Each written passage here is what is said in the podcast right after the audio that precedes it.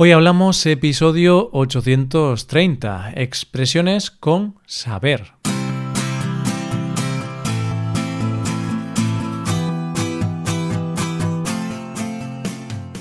Bienvenido a Hoy hablamos, el podcast para aprender español cada día. Ya lo sabes, publicamos nuestro podcast de lunes a viernes. Si quieres ver la transcripción, la hoja de trabajo de cada episodio con explicaciones y ejercicios, y disfrutar de muchas otras ventajas, puedes visitar nuestra web hoy hablamos punto com. Hazte suscriptor premium para acceder a todas estas ventajas. Hola, hola, querido oyente, ¿qué pasa? ¿Cómo va todo? Por aquí todo va genial. Llegamos una semana más al episodio de expresiones, al episodio en el que vas a aprender a usar algunas expresiones útiles que los nativos utilizan a diario. Bueno, no todas se utilizan a diario, no quiero engañarte, pero seguro que se utilizan muy a menudo. Para hoy hemos elegido hablar de expresiones que contienen el verbo saber. Entonces aprenderemos a utilizar expresiones como saber estar, vete a saber o no saber dónde meterte. Coge lápiz y papel porque empezamos. Hoy hablamos de expresiones con saber.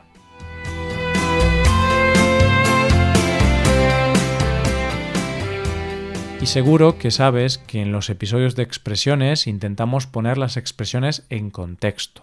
¿Cómo las ponemos en contexto? Pues con una breve historia. ¿A qué persona no le gustan las historias? Especialmente si son divertidas. Pues vamos a hablar de la cita que tuvieron Melania y Mateo, dos personas que decidieron conocerse en un restaurante buscando el amor. ¿Habrá tenido éxito esta cita? Vamos a verlo. Ah, recuerda, presta atención a las frases en las que escuches este verbo. Melania y Mateo, dos madrileños de treinta y cinco años, decidieron tener una cita. Se habían conocido a través de una página de citas, una página cuyo objetivo es encontrar pareja. Decidieron quedar en un restaurante y conocerse. Desde el principio, los dos se mostraron algo nerviosos. Sin embargo, como ya tienen experiencia en este tipo de situaciones, saben que lo más importante es saber estar. No hay que hacer cosas raras, ya que la otra persona va a huir, es decir, las posibilidades de tener una segunda cita van a desaparecer. Claro, en la primera cita no puedes decir que no te gusta limpiar la casa o trabajar. Sería un poco raro. Además de saber estar, también demostraron un saber hacer notable. Conocían el protocolo en la mesa, por ejemplo, no comían con la boca abierta ni tampoco hablaban mientras estaban comiendo. Son dos cosas razonables, pero no siempre se cumplen, ¿verdad? Todo iba bien hasta que empezaron a hablar de cine y cultura general.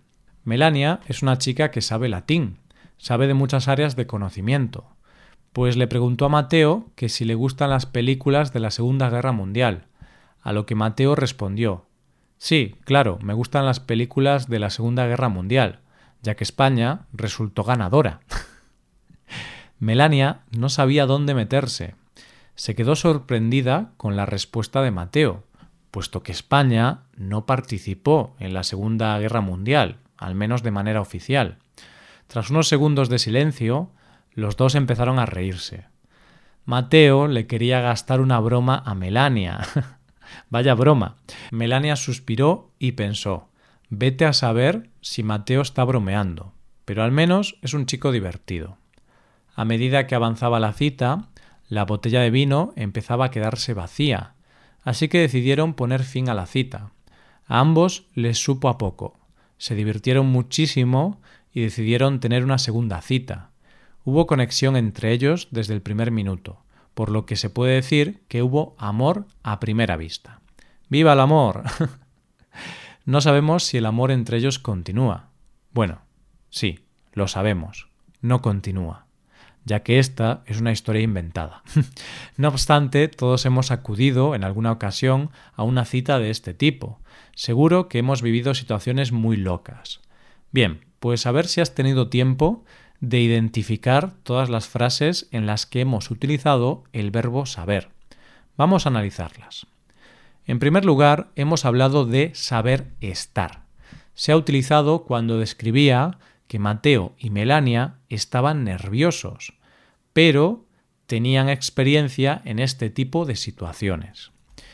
Claro, no era la primera vez que tenían una cita para conocer a otra persona, pues la expresión saber estar se utiliza cuando alguien sabe comportarse adecuadamente, cuando una persona sabe cómo tiene que actuar independientemente del lugar o momento en que se encuentre. Esto parece fácil, pero en ocasiones los nervios pueden hacer que actúes de una manera extraña. Viendo algún ejemplo más de esta frase, podemos decir que si te invitan a la casa de alguien por primera vez, tendrías que demostrar saber estar. O sea, tendrías que no poner tus zapatos encima del sofá o sacarte los mocos de la nariz. Quizá podrías hacerlo, pero claro, sería la última vez que recibes una invitación para ir a esa casa. Hemos hablado de saber estar, pero también es necesario hablar de saber hacer. Tanto Melania como Mateo demostraron saber hacer durante toda la cita. Conocían el protocolo en la mesa. No comían con la boca abierta ni tampoco hablaban mientras estaban comiendo. ¿Qué significa saber hacer? Pues esta expresión representa el conjunto de conocimientos y técnicas aprendidos por una persona. Mateo y Melania sabían comportarse en la mesa, eran conocedores del protocolo. Entonces, si tú como trabajador llevas haciendo muchos años tu trabajo y lo conoces a la perfección, podemos decir que tienes mucha experiencia y un saber hacer demostrado. Es decir, sabes hacer tu trabajo. Bueno, vamos a ver si sabes la tercera expresión de hoy, saber latín. En la historia decía que Mateo y Melania empezaron a hablar de cine y de cultura general. Melania siempre se ha interesado en muchas áreas de conocimiento. Así que, entre otras muchas cosas, Melania considera que sabe mucho de historia y cine. Así decimos que Melania sabe latín. Bien, pues en España se dice que alguien sabe latín cuando es muy vivo y perspicaz, cuando una persona sabe de todo, o al menos de casi todo. Aún no he conocido a nadie que sepa de todo. De esta manera, tenemos que pensar que alguien que sabe latín no necesariamente tiene que saber la lengua. Curioso, ¿eh? Aunque claro, también podemos encontrarnos con una persona muy lista y que también sepa latín. Podríamos decir que esa persona sabe latín porque sabe latín. Es decir, sabe latín porque es muy lista. Buf, la cabeza me va a explotar. Pero antes de que me explote la cabeza, quiero hablarte de la expresión no saber dónde meterse. Sí, sí, esto es lo que le pasó a Melania, que no sabía dónde meterse cuando Mateo dijo que España ganó la Segunda Guerra Mundial. Menos mal que Mateo dijo que estaba bromeando. De lo contrario, Melania se habría ido a su casa. Podemos decir que si una persona no sabe dónde meterse, está sintiendo vergüenza, se siente abochornada y quiere desaparecer. Un ejemplo más. Imagínate que alguien te pregunta en qué continente se encuentra Italia y sin pensar le respondes que en África. Bien, es posible que esa persona no sepa dónde meterse. Ah, lo mismo que te va a pasar a ti cuando te des cuenta del disparate que acabas de soltar. Vas a querer desaparecer, no vas a saber dónde meterte. Esto es lo que le pasó a Melania, no sabía dónde meterse. También es cierto que Mateo dijo que estaba bromeando, por lo que Melania pensó, vete a saber si Mateo está bromeando, pero al menos es un chico divertido. Aquí encontramos la expresión vete a saber. Vete a saber, ¿para qué se usa vete a saber? Hmm, vete a saber. ¿Tú lo sabes? Vale, ya dejo de hacer juegos de palabras, que no quiero volverte loco.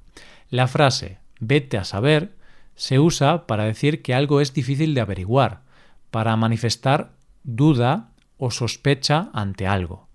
Imagínate que alguien te pregunta, ¿qué vas a hacer este fin de semana? Podrás decirle algo así como, Vete a saber, aún es pronto para saber qué haré. De esta forma estás diciendo que no lo sabes, que aún es pronto para saberlo. Y ahora llegamos a la última expresión del día, la expresión utilizada cuando Mateo y Melania decidieron poner fin a la cita, cuando llegó el momento de decirse adiós. A ambos la cita les supo a poco, ya que se divirtieron muchísimo. Como ves, hablamos de la frase saber a poco. Si te sabe a poco algo, significa que tienes la sensación de que ha sido insuficiente. Puede ser porque estés decepcionado o porque hayas disfrutado mucho y aún quieras más. Imagínate que estás en un concierto. Estás disfrutando del concierto de tu artista favorito, pero, sorprendentemente, el concierto solo dura treinta minutos. Puedes decir que el concierto te ha sabido a poco, es decir, has tenido la sensación de que ha sido insuficiente. Y esperemos que este episodio no te haya sabido a poco y hayas aprendido mucho. Hemos practicado con expresiones como saber estar, saber hacer, saber latín, no saber dónde meterse, vete a saber y saber a poco.